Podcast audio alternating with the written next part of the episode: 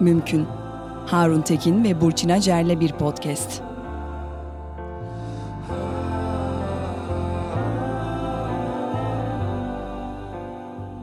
Ben Burçin Acer. Harun Tekin'le beraber Mümkün Podcast'in 3. bölümüne başlıyoruz. Harun hoş geldin. Nasılsın? Hoş bulduk Burçin. Gayet iyiyim. Sen nasılsın? Gayet iyiyim. Aslında bu nasılsın sorusu tam da bu bu bölümlük bir soruymuş. Bir bölüm erken girmenin e, sancısını yaşadığım bir iki üç gün geçirdim. e, bugün bu soru biraz daha anlam kazanacak diye düşünüyorum. Göreceğiz. Şöyle yapalım mı? Yine sıkça sorulan sorular ve hatta mesajlarla başlayalım. Çünkü şimdi bölüm sayısı arttıkça gelen mesaj sayısı çok artıyor. Aslında belki bir ufak açıklama yapmak lazım. Hepsini tabii buraya almam mümkün değil ama genel olarak birbiriyle benzeşen e, mesaj ve soruları toplamaya çalışıyorum. E, dolayısıyla e, şöyle yapalım. Bir tane soru, bir tane de size iletilen mesajı alacağım buraya. İlk önce o mesajla başlayalım. Tamam anlaştık. Siz Çakalı Akustik için New York'a gidiyorsunuz. Ve orada bir dinleyiciniz sizin yanınıza geliyor. Hatta şöyle hatırlatabilirim. Çok da güzel bir şey yapmış, ayrıntı paylaşmış. İnönü Stadı'ndaki konserde aldığı bir konfetiyi size vermiş. Ve ondan sonra da sizinle konuşması üzerine bana enteresan gelen kısmı bu. İşte gitmeyeceğim, işte delirmeyeceğim bu sizin şarkı sözünüz. Ve diyor ki o konuşmadan sonra ülkeye umutlarımı da yanıma alarak döndüm ve o gün söylediğim cümlelerin yanına bugün ek olarak tamiri mümkün cümlesini de ekleyerek yaşıyorum. İyi ki varlar, iyi ki varsınız demiş. Bir tersine beyin göçünün sebebi olmuşsunuz gibi gözüküyor. Bilmiyorum doğru mu yorumladım? Hatırlıyor musun o Hatırlıyorum anı? böyle bir şey. Ee, ama yani çok güzel. Bu geri dönüşler e, tabii insan kendi karar vermeden olacak şeyler değil. Yani birisini geri dön diye teşvik etmek gibi bir şey değil ama buna bir, bir şekilde vesile olmak çok güzel. Çünkü burada hep beraber yapacağımız, yeniden inşa edeceğimiz o kadar çok şey var ki. Peki hızlı bir şekilde devam ediyorum buraya. Bir de yine sizinle alakalı çok güzel bir mesaj yazmış, uzun bir mesaj ve sonunda da demiş ki bas gitar çalmaya başladım sizi dinledikten sonra. Bu sayede müzik yapmaya başladım. Genç bir müzisyene neler tavsiye edersiniz? En sevdiğin sorular. En sevdiğim soru buna yaklaşık 7 yıl önce ustamız Tarkan Gözü Büyük çok güzel bir vecizeyle e, cevap vermişti. Hatta kendimi şöyle şanslı hissediyorum. Sanıyorum bir çeşit atasözü söylenirken oradaydım diyebilecek durumdayım. O sözle cevap vermek istiyorum. Müzik yapmadan durabiliyorsanız yapmayın. Bu e, biraz karamsar görünebilir ama aslında müzik öyle bir şey ki e, insan müzik yapmak için bir yere kadar teşvik edilebilir. Zaten yapmayı kafasına koyduysa da kimse onu geri döndüremez. Peki bu bu kısa ama e, içeriği dolu özlü tavsiyeden mutlaka kendisine bir paya çıkaracaktır dinleyicimiz. E, şöyle yapalım şimdi geçtiğimiz programlarda bazen şunu diyorduk ve bunun takipçisi olacaktır dinleyicilerimiz. İşte şöyle bir konu var bundan ileriki bölümlerde bahsedelim. Onlardan bir tanesiyle bugün aslında programa giriş yapmak istiyorum. Bu seninle geçen ya bir önceki ya iki önceki bölümde konuşmuştuk. Bir kitaptan bahsettim. Turne müzisyenlerinin ruh sağlığını desteklemeye yardımcı olacak bir kitap ve bu kitabın çıkışıyla beraber kitap hakkındaki bir takım yorumlar ve tartışmaları da kısaca özetlemeye çalıştım ve bunu seninle konuşmak istediğimi söylemiştim. Şimdi biraz onu açmak istiyorum izin verirsen. Ee, burada aslında kitabın ismini söyleyelim. Belki bulmak ve okumak isteyenler vardır. Touring and Mental Health, The Music Industry Manual. Ee, yazarı bir psikoterapist, e, bir yaz, eski bir kitap yazarı. Birçok kitabı var. Tamsin Ambleton 600 sayfalık bir kitap. içinde Nile Rodgers gibi, Fortet gibi, Radiohead gibi gruplardan e, kişilerle konuşulmuş. Sadece sanatçılara odaklanan bir e, anlatım yok burada. İşte tur yöneticilerine, prodüksiyon yöneticilerine, turneye çıkan müzisyenler dışındaki ekiplerle ilgili de yazılar var.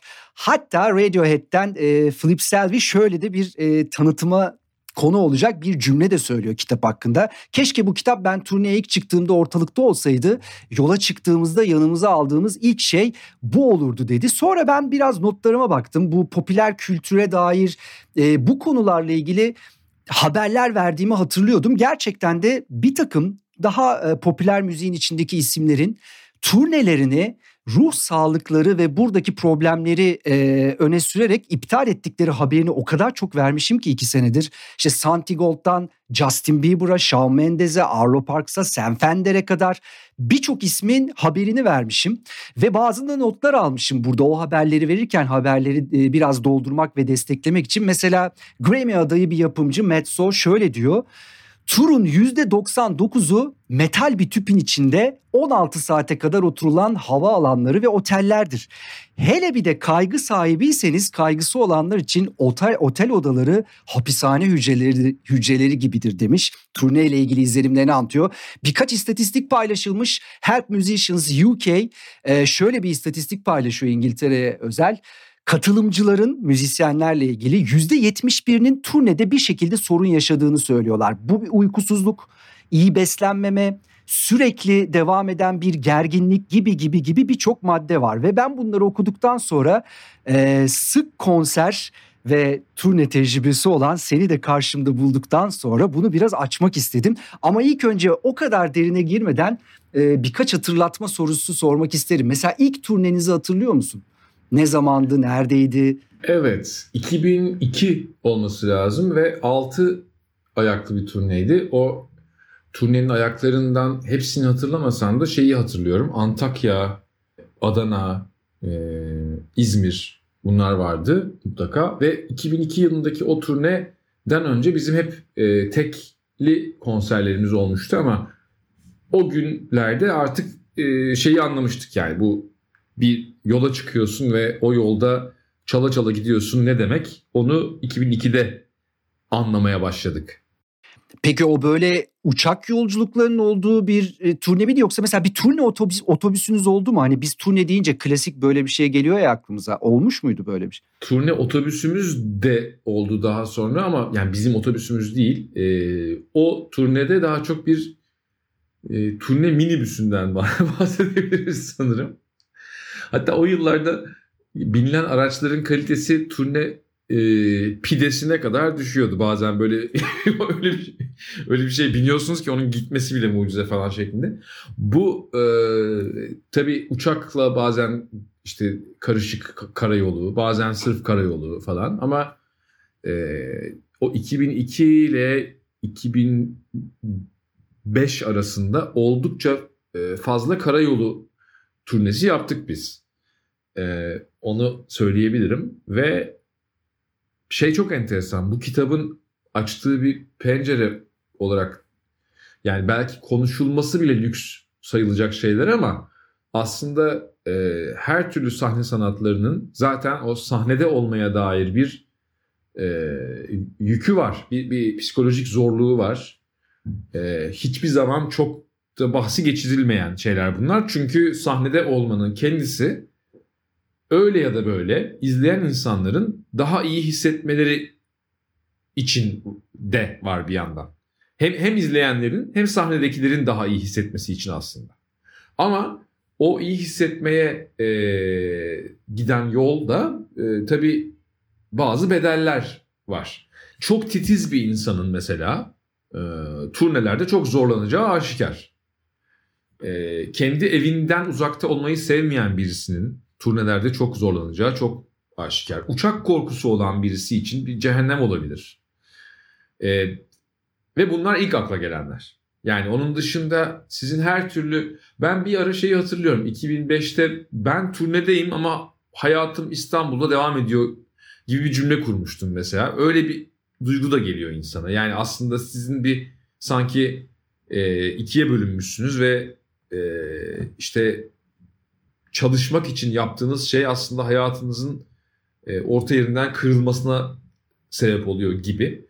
Şimdi bunlar şey değil tabii yani şikayet babında anlaşılması beni üzer. Çok da sevmediğimiz bir teknik direktör olan Jose Mourinho'nun e, sizin de işiniz zor denildiğinde bizim işimiz zor değil madencilerin işi zor şeklinde şahane bir vecizesi de vardır. Ama bu işin de kendine özgü bir takım sıkıntıları olduğunu ve bu sıkıntıların dışarıdan fark edilmeyecek kadar yük oluşturduğunu e, söyleyebilmek güzel bir şey. Beni şu an bile iyi hissettiren bir şey açıkçası. Çünkü e, pandemide özellikle şeyi fark ettim ben. İnsanların e, Türkiye'de ve dünyada da e, bu sahneye çıkan insanların genel olarak hayatının her zamanının çok iyi geçtiğine dair bir önyargıları var. Yani sahnede ışıklar altında parlak güzel elbiseleri olan işte e, güzel şarkı söyleyen ya da ne bileyim e, bir şey herhangi bir performansa imza atan insanların sahnede değilken de işlerinin çok yolunda gittiği şeklinde bir ön yargı var. Bu pozitif bir ön yargı aslında. Size e, dair olanların çok daha iyi olduğunu zannetmek gibi bir şey. Lakin ki öyle değildir demek istiyorum bir YouTube şeyinden hareketle. Yani bizim yaptığımız işin e, bir parçası aslında kimsenin kimsenin asla anlamanın yakınından bile geçemeyeceği bir takım stres faktörleriyle dolu aslında. Aslında iki tane önemli e, noktaya parmak bastığını düşünüyorum. Bunlardan bir tanesi bunların konuşulma durumu. Şimdi Türkiye'de evet bunların çok konuşulduğunu e, konuşulduğunu görmüyoruz. Bu konuda hikayelerin ya da bu konuda deneyimlerin aktarıldığına çok fazla şahit olmuyoruz. Ama işte yüzümüzü biraz dışarıya çevirdiğimizde özellikle pandemiden sonra konuşulmanın yani bu konuların daha çok konuşulduğunu hatta bunun teşvik edildiğini ve bunun da yararı olduğuna dair e, gözlemlerimiz sıklaştı. Ama bahsettiğimiz konu yeni bir konu değil bu arada onu da söyleyelim. Yani benim ben hafızamı zorladığım zaman bu konuyla e, problem yaşayan müzisyenler, hayatını kaybedenler, müziği bırakmak zorunda kalanlar sayısız örnek var. Yani en uç örneklerden işte Pink Floyd, Sid Barrett'tan alalım, Brian Wilson'a, The Beach Boys'a, Ian Curtis, Joy Division, Prodigy, Keith Flint, işte Kurt Cobain vesaire vesaire. Yani listeyi o kadar arttırabiliriz ki. Bu sadece geçmiş dönem için değil, bugünün popüler müziğini yapan insanlar için de geçerli. Mesela Selena Gomez'in bunun üzerine başlı başına bir belgeseli var. My Mind and Me yani nasıl problem yaşadığını ve bundan nasıl kurtulduğunu apaçık bir şekilde anlatıyor. Avicii hakkında yazılan bir kitap gerçekten çok acayip ayrıntılar. İşte yılda 300 performans bir gecede uçakla iki tane yere gitme bunun sonucunda alkol ve madde bağımlılığı gibi gibi problemler. Bunlar artık kitaplarla belgesellerle çok sık paylaşılıyor ve bunun şöyle bir yararı olduğunu da düşünüyorum depresyon ya da işte bu tip sıkıntılar, ruhsal problemleri sadece sanatçılar yaşamıyor. Biz de yaşıyoruz ve ben aslında karşımda benim dinlediğim insanın bu kadar açık bir paylaşım yaptığını gördüğümde e, bunun bana cesaret verebileceğini de düşünüyorum. Nitekim e, bunun örneklerini de görüyoruz. O yüzden bu konuşulma kısmının önemli olduğunu düşünüyorum. Ee, bilmiyorum sen nasıl bakarsın? Yani sen çok sık rastladığın bir şey. Mesela Türkiye'de çok bu tip deneyimler paylaşılmıyor. Yanlış mıyım? Yani böyle zayıflık gibi algılanacak olan şeylerin paylaşılmasının çok da iyi karşılanmadığı bir genel kültür ortamımız var. Ee, ama bir yandan da aslında hangisi zayıflıktır? Ee, belki de bu bir güçtür. Yani insanların kendi yaşadığı e, zorlukları paylaşabilmeleri bence çok güçlü bir karakter özelliği. Yani bununla ilgili bir belgesel yapmak mesela işte Hani az önce bahsettiğim. Ben çok kuvvetli bir karakterin ancak altından kalkabileceği bir şey. Ee, bu böyle bir doğa olayı gibi ya da işte bu işin doğal bir sonucu gibi de bakmamak lazım. Kimileri e, hayatta daha hassas oluyor ve o hassas olanlar için zaten hayat zor. Yani onlar başka bir şey hiçbir şey yapmasa da zor aslında yani. Evde otururken de zor zaten. Onlardan ama da iyi şarkı yazarları, iyi şarkıcılar, iyi oyuncular da çok çıkıyor. Sıklıkla çıkıyor yani. Bir yolunu bulurlarsa eğer kendini ifade etmenin. E o insanlar o yolu bulduktan sonra da e, kitlelerle buluşmak için biraz gezmeye başlıyorlar. Ee, gezmek derken de işte evet turneden bahsediyoruz ya da bir oyuncu için bu evden uzakta bir proje de olabilir. Ee, her halükarda seyahat içeren şeyler bunlar ve işte e, hızlı değişimler içeren e, süreçler. Bunlar özellikle e, daha nasıl diyeyim hassas e, ruhlar için daha zor şeyler ve e, bunu anlatmaya çalışmak da aslında on, onlar için daha zor. Yani o e, bunu spesifik bir örnek üzerinden söylemiyorum. Bir sürü arkadaşımın, bir sürü dostumun, bir, bir sürü o kadar yakından tanımadığım meslektaşımın e, neler yaşadığını, ne kadar tuhaf zorlukların üstünden gelerek kariyerlerini sürdürdüklerinin ben canlı tanığıyım zaten. E, üstüne üstlük onları paylaşamamanın, e, bunlar, bunlar burada sadece mental güçlükler olarak düşünülmesin. Yani özellikle Türkiye'de mesela e, bir sahne insanının e, hangi maddi zorlukları yaşıyor olduğu da çoğunlukla es geçilir.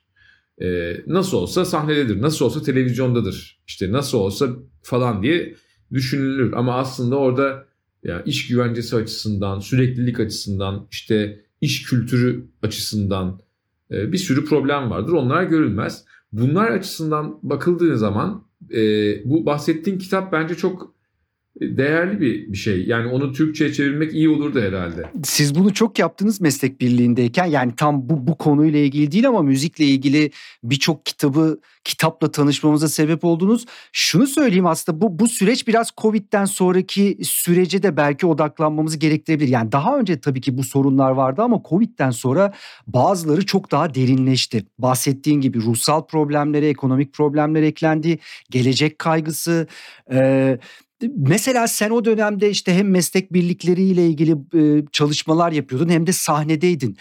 E, Covid sonrası bu 2-3 yıla baktığında Türkiye'deki durum neydi? Ya ben mesela şimdi İngiltere ile ilgili sayısız veri söyleyebilirim. Amerika, Fransa, kaç müzisyen şöyle oldu, işte nasıl bundan kurtuldular, şu anki durum ne?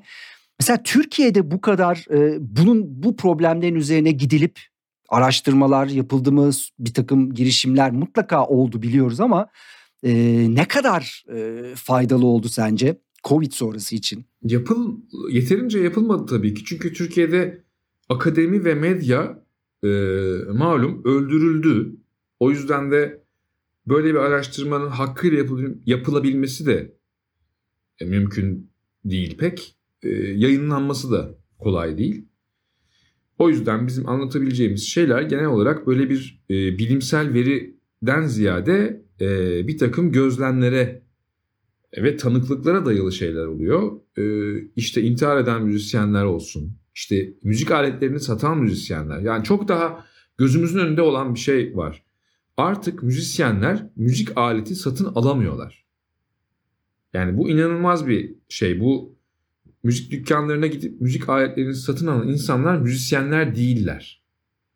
Ee, bu başlı başına bir stres kaynağı mesela. Siz bir iş yaptığınızı düşünün. O işin bir e, enstrümana dayalı olduğunu ve onu veya o ekipman ıı, setini belli aralıklarla yenilemeniz gerektiğini düşünün. Ve yaptığınız iş siz ne kadar iyi yaparsanız yapın onu desteklemeyebiliyor olsun.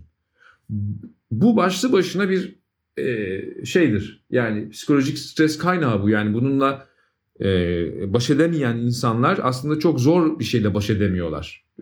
Çünkü senin hayattaki varlığına yönelik bir tehdit oluyor bu.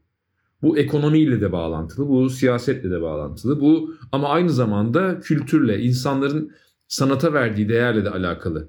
Ve o çok yüksek değil buralarda. Bizim pandemi zamanında en çok gördüğüm benim şahsen de en çok gördüğüm şeylerden bir tanesi e, kültür sanat e, işlerinin e, neredeyse e, bir amme hizmeti olması gerektiği, hep bedava olması gerektiği, bu insanların herhangi bir mali hak talep ettiğinde yanlış bir şey yaptığı yolundaki yaygın inanç. Ee, bu çok aşağılayıcı bir şey ve bu toplum kesimlerinin pek çoğu tarafından örtülü olarak paylaşılan bir inanç.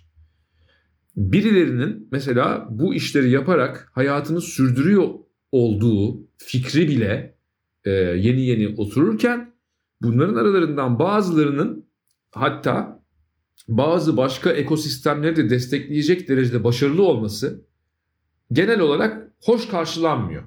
Böyle bir iklimde de siz neredeyse ya inşallah çok fazla başarılı olmayız diye dua eden pozisyonda bulabilirsiniz kendinizi. Ee, bu maalesef bizim hani o kendi aramızdaki aslında e, başka ilişkilerde de başka alanlarda da rastladığımız e, bir takım dinamikleri gösteriyor. Fakat pandemi döneminde müzisyenlerin yaşadığı şey özel olarak yalnız hissetmekti. Ve bu yalnız hissetmek sadece şeyle ilgili değildi. Ee, işte efendim idare bizim yanımızda değil. İşte yasaklar var. Evet idare bizim yanımızda değil. Yasaklar da var. Ama e, toplum ne kadar farkındaydı acaba o yalnızlığın? O çok sert bir soruydu. O soruyu sormaya çalıştık. Cevabı da tabii ki tam olarak gelmedi. E, şey de bununla ilgili galiba yine pandemi döneminde hatırlıyorum bu şeyler başladığında işte Instagram'dan performanslar işte hatta bayağı bir sayısı arttı ve insanlarda şöyle bir algı oluştu. Yani e tamam güzel demek ki biz işte para vermeden de böyle bir konser salonuna gitmeden o işte masrafı yapmadan da bu sanatçı Instagram'dan da konser verebiliyormuş. Hatta bunun veriyor ama ya işte oradaki problem şu. Bu şarkı söylemekten e, hoşlanan ya da müzik yapmaktan hoşlanan insanlar hatta bunu yapmadan duramayan insanlar e, bir yandan da çok içgüdüsel bir yerden yani şarkı söylemeden duramamak işte bu. Müzik yapmadan duramamak bu zaten o en başta söylediğimiz şey. O insan zaten ancak öyle mutlu oluyor. Şimdi onu Instagram'dan veya başka bir yerden bedava yaptı diye ha bak ne güzel değil. Onu başka yollarla nasıl de- destekleyebilirizdir aslında bir toplumun ve bir devletin sanatçıya bakması gereken yer. Yoksa o zaten çok naif bir yerden hayatını kuran bir insan. Düşünsene şarkı söyleyerek ya da bir enstrüman çalarak yaşamayı deniyor o insan. Yani onun zaten oturup da şimdi bilet fiyatı şu kadar olsa gibi bir yerden kurmuyor hayatını. Ve bu inanın en basitinden en karmaşığına kadar hemen hemen müzisyenlerin çoğu için çıkış noktasında da yolun çoğunda da böyledir yani. Bir yerde siz yaptığınız müziği paylaşmak istersiniz ya da başkalarının yaptığı ve sevdiğiniz müziği paylaşmak istersiniz. Bu budur aslında. Ama buna baktığı zaman insanların aa ne güzel artık bedava diye düşünmeleri şeyi düşündürüyordu tabii. Yani o zaman o müzisyen arkadaşlar da gidip bakkala, kasaba gittiğinde onlara da bedava verilecek miydi hayatlarını sürdürmesi için gerekenler? Muhtemelen hayır. Ama şimdi buraya girip de burada şöyle bir haksızlık da yapmayalım. Bütün dünyada pandemi döneminde bu gösteri sanatlarıyla ilgili bir takım örtülü krizler ortaya çıktı. Yani sadece pandeminin getirdiği sıkıntılar bile yeterdi aslında. Çünkü işte canlı müzik yapılamıyordu, evden çıkılamıyordu vesaire.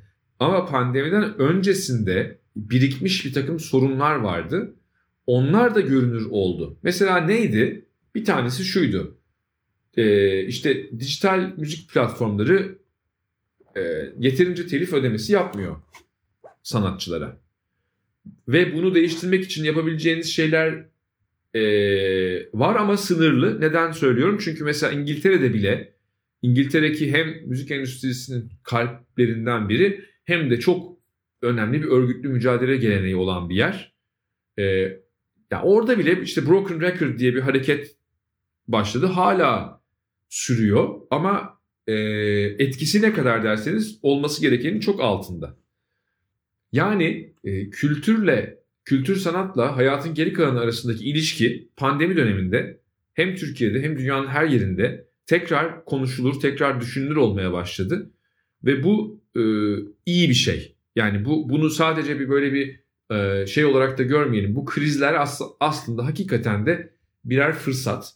Böylelikle de e, belki bir sürü insan onlara sadece iyi duygular hissettiren ya da kötü anlarında yanında olan insanların gerçek hayatlarındaki problemlerine dair bir fikir sahibi oldu. Bu arada tabii aslında e, bu konuşma meselesi yani aslında biraz önce de biraz bahsettik. Bunları paylaşma, daha çok konuşma, sorunları ve çözümleri daha çok e, paylaşmanın ben şunu merak ediyorum. Mesela e, bu pandemi döneminde özellikle bu sıkıntılar yaşanırken galiba bu çözümler biraz el yordamıyla oldu değil mi? Yani insanlar arkadaşlarına yardım ettiler edebildiklerine, çevresindekilere. Yani kurumsal düzeyde yardımlar biraz e, belki geri planda kaldı ama sen müziğin içindesin. Yani bu işler böyle mi oldu? Sorun çeken ve bu sorunu çok derin yaşayan insanlara e, aslında sizler yardım ettiniz galiba. Doğru mu anlıyorum? Yani öyle onu yaptık bunu yaptık demekten hoşlanmıyorum o manada ama e, bu alanda elimden geleni yaptığımı söyleyebilecek durumdayım sanırım. Bu da e, sadece endüstri içinden değil dışarıdan da bir takım destekleri kanalize etmek şeklinde e,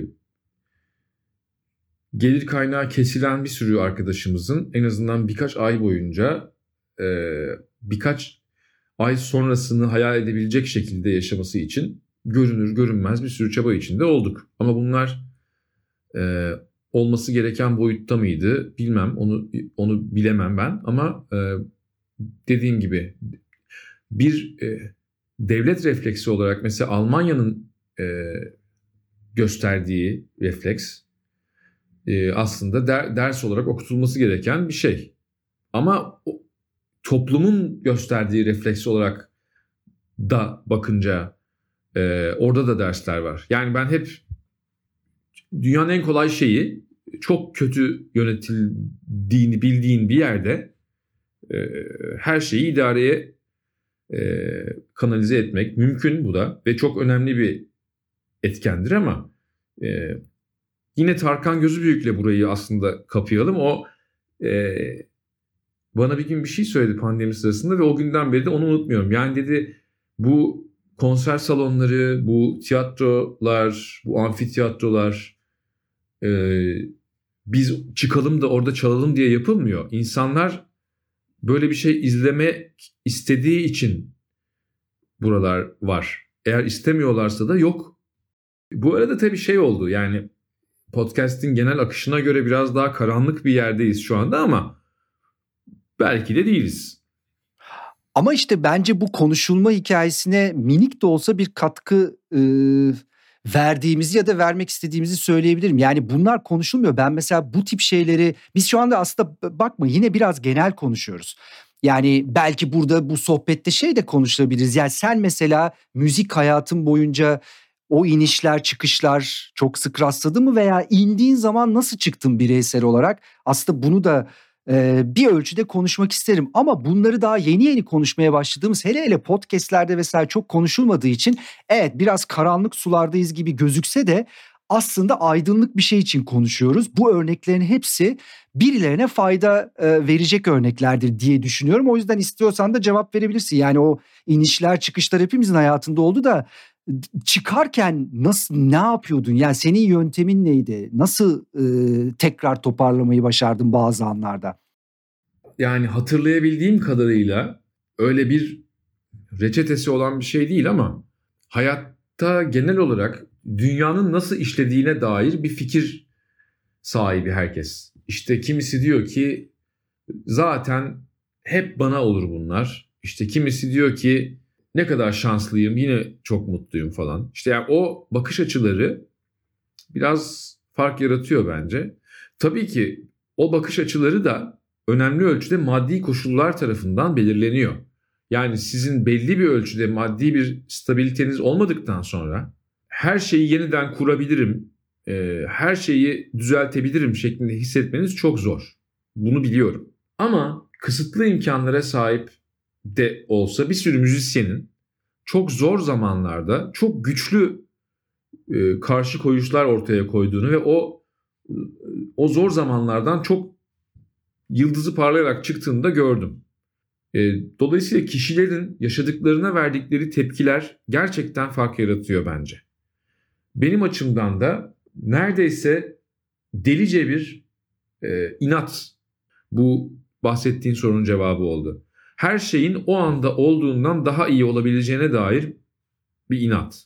Ve o her şeyin daha iyi olması için elimden gelen en ufak bir şey varsa onu yapmaya dair bir inat. Bu zaman zaman e, kendi zararıma olsa bile ve onun hangi ölçüde kendi zararıma olduğunu asla anlatamayacak olsam bile sonuç olarak etraftakiler ya da işte daha büyük ne bileyim binlerce kişi, on binlerce kişi daha iyi hissedecekse eğer birazcık sıkıntı çekmeye değer ve zaten sonuç olarak o kadar insan iyi hissediyorsa siz zaten iyi hissedersiniz. Ama e, bu böyle bir şey değil yani. E, ne bileyim her zorluğun üstünden bu şekilde gelebilirsiniz falan gibi bir reçete asla değil. Ama benim inandığım ve bildiğim bir şey var. E, o gerçekten odaklanmış olduğu zaman insan zihni çok kolay sınır kabul etmez yani. Yani mümkün diye biz bugün bir podcast yapıyorsak bence mümkün olduğu için yapıyoruz yani. Muhtemel olduğu için değil. Bu da bir ata metni oldu. Atasözünden hallice. Ya. Ee, bu arada konuştuğumuz için şimdi biraz önce söylediğin için onu biraz galiba kafaya tam çok mu karanlık bir e, bölüm oldu diye ama bu konuştuğumuz konular o kadar e, gündemin içinde ki ben bu hafta mesela şey haberi de verdim. Belki dinliyorsundur bilmiyorum. Fall Out Boy diye bir grup var. Joe Truman e, gitaristi albüm çıkacak yani 3 gün sonra albüm çıkacak. Bir basın açıklaması yaptı. Akıl sağlığıma odaklanmak için gruptan bir süre uzaklaşma kararı verdim dedi. O kadar bak o kadar iyi anlıyorum ki. O kadar iyi anlıyorum ki. Çünkü o çıkacak olan albüm çıkana kadar zaten kafayı yemişlerdi tahminen. Yani o albüm çıkıyor olduğu an bir başlangıç gibi görünüyor aslında dış dünyadan. Ama aslında o bir final. Yani ben ne mutluyum ki genel olarak biz o final anlarına geldiğimizde hani birbirimizi boğacak halde değil genelde sarılıp mutlu olacak halde olduk. Yani çocuklarla hep öyle genel olarak diyeyim yani. genel olarak öyle olduk mesela. Bu sonuncu da öyle olduk yani. Ama e, şeyi hatırlıyorum ben. Daha Burak grubu ilk girdiğinde Burak Sanan Aksın albümünde bizim şöyle bir anımız var. E, rahmetli Altan teyze Burak'a şey sormuş. Ön balkonda mı çay içelim, arka balkonda mı diye. Burak da ben karar vermek istemiyorum artık diye isyan etmiş. o tamamen bizim yüzümüzden mesela. Yani çok tuhaf şeyler tabii. Çünkü bu bu işi yaparken sürekli ka- obsesif bir şekilde karar vermen, işte ikna etmen, ikna olman falan gereken bir şey. Onu da şöyle düşün. Yani şöyle mi olsun, böyle mi olsun dediğinde şöyle olduğunda hayat boyu şöyle olacak. Yani o gitar tonunu öyle yaptığında, o akoru öyle çaldığında, o şarkının orasını öyle söylediğinde hayat boyu öyle bir şey oluyor o. Yani bu en rahat insanı bile kaygılandırabilecek kadar bence şey bir şey. Üstüne titriyorsan yani. Ee, dolayısıyla çok iyi anladım ben bu anlattığın örneği yani. Adam tabii ki o zaman yapacak. Ne zaman yapacak? Ama yani? tabii hani genel dışarıdan bakınca tam da albüm çıkmak üzereyken mi gibi bir tepki ama açıklamada çok güzel bir şey yazmış. Neil Young söylemiş bunu. Yani o, o, o açıklamadan alarak aktarıyorum. Demiş ki bir kere yanıp sönmek solup gitmekten daha iyidir. O yüzden de diyor ki ben şimdi bir uzaklaşacağım ama geleceğim. Yani bu bir ayrılık değil. Yani bir yanıp sönme olacak ama solup gitmemek için yapıyorum bunu gibi de güzel de. Ya bu anlattığın şey çok yani ben şu anda bunu çok iyi anlıyorum. Bunun üzerine yani çok şey söylenebilir. Hakikaten de e, evet yani sönüp gitmektense dinlenmek her zaman daha iyidir. O kadarını söyleyeyim ben. Peki e, aslında bir bir de yani ne yapmalı ne etmeli sorusuna tabii ki bu podcast'te cevap bulamayız ama bir şeyin eksikliğini görüyorum. Ben mesela işte 24 saat müzisyenlerin telefon açıp konuşabilecekleri hatlar var işte bu işte bahsettiğimiz ülkelerde hep aynı örnekleri vermek istemiyorum. Birçok yardım kuruluşu var, maddi destekler oluyorlar, sadece psikolojik destek olanlar vesaire vesaire. Ee, bilmiyorum Türkiye'de mesela bunlar yapılmalı mı? Bunların yapılması için bir şeyler mi yapmak lazım? Biraz e, o fitili ateşlemek mi lazım? Yani bunlar tabii sorunun kökünü çözmeyecek biliyorum. Yani toplumsal sorunumuz var, başka sorunlarımız var ama bunlar da yok bir taraftan. Yani bir acil yardım edebilecekleri, konuşabilecekleri, dertleşebilecekleri e, ve bunu sürekli halde yapabilecekleri bir, bir bir kurumsal sistem mekanik ben görmüyorum. E, bilmiyorum bu konuda bir çalışma var mı? Sen dediğim gibi meslek birliklerinin içinde de olduğun için varsa birileri bu konuda hazırlık yapan sen biliyorsundur mutlaka. E, yoksa da yoktur. E, meslek birliklerinin içinde eskiden bulunduğum için diye onu şey yapayım. Yani tabii Türkiye'de biraz lüks gibi görünebilen şeyler bunlar. Yani toplumun geniş kesimleri içinde işte psikolojik destek ya da işte psikoterapi süreçleri ulaşılabilir değil ve aslında öyle olsa ne kadar iyi olurdu. Yani örneğin işte genel ne bileyim genel sigorta sisteminin içine aslında bunların alınması da lazım. Öyle olan örnekler de var e, Avrupa'da. Yani sizin aslında bir devletin sağladığı bir sağlık sigortanız olduğunda onun bir, bir çeşit e, işte klinik psikoloji ya da işte pardon düzeltiyorum psikoterapi işte psikiyatri servisinde içerdiği örnekler var. E, ama Türkiye'de bu o kadar yaygın olmaktan o kadar uzak ki. O yüzden de yani müzisyenler için olmaması aslında bu genel sorunun bir parçası. Yani bu sadece müzisyenler için değil. E, Türkiye dünyanın en kızgın ikinci ülkesi ya. Yani Türkiye'deki insanlar negatif duygularda ilk ondalar. Bütün negatif duygularda dünyada şu anda. Yani böyle bir yerde e, tabii ki iki tane şey lazım. Bir tanesi buna sebep olan ana faktörlerin hayatımızdan çıkması lazım. Bir tanesi de insanların psikolojik destek alabilmeleri ve buna e, devlet yardımıyla mümkünse kolaylıkla ulaşabilmeleri lazım. Bunu e, dolayısıyla daha sistemik bir e, problem olarak görmekten yanayım ben. E, müzisyenler bu toplumun parçası, bu toplumun tamamının e, sahip olması gereken bir hak bu aslında. 10 Ekim Dünya Ruh Sağlığı Günü. O zamana daha çok var. Belki o gün e, tekrar bir araya gelip e, biz Ocak'ta bunları konuşmuştuk. Aradan bu kadar zaman geçti. Bakalım neler oldu gibi bir e, bir tekrar geriye dönüş mümkün diye düşünüyorum. 10 Ekim'i bir kenara yazalım. Bakalım o gün neler konuşacağız.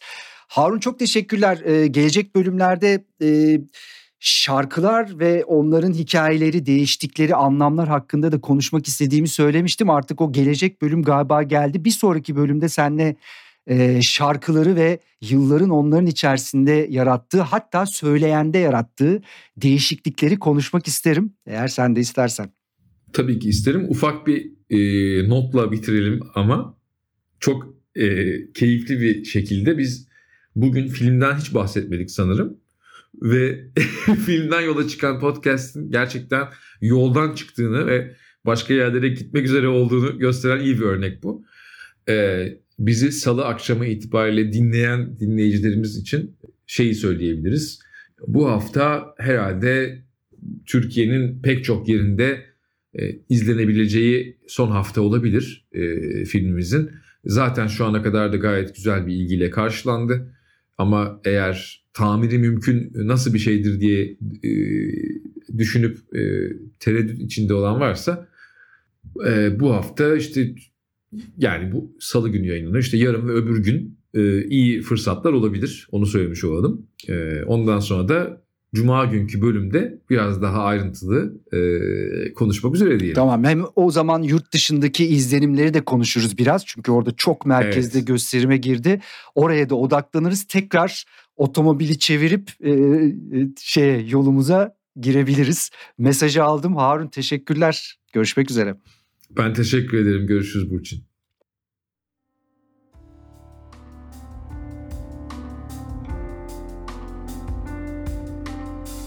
Sosyal psikolog ve kişilik psikoloğu Dr. Pelin Kesebir, Wisconsin Üniversitesi.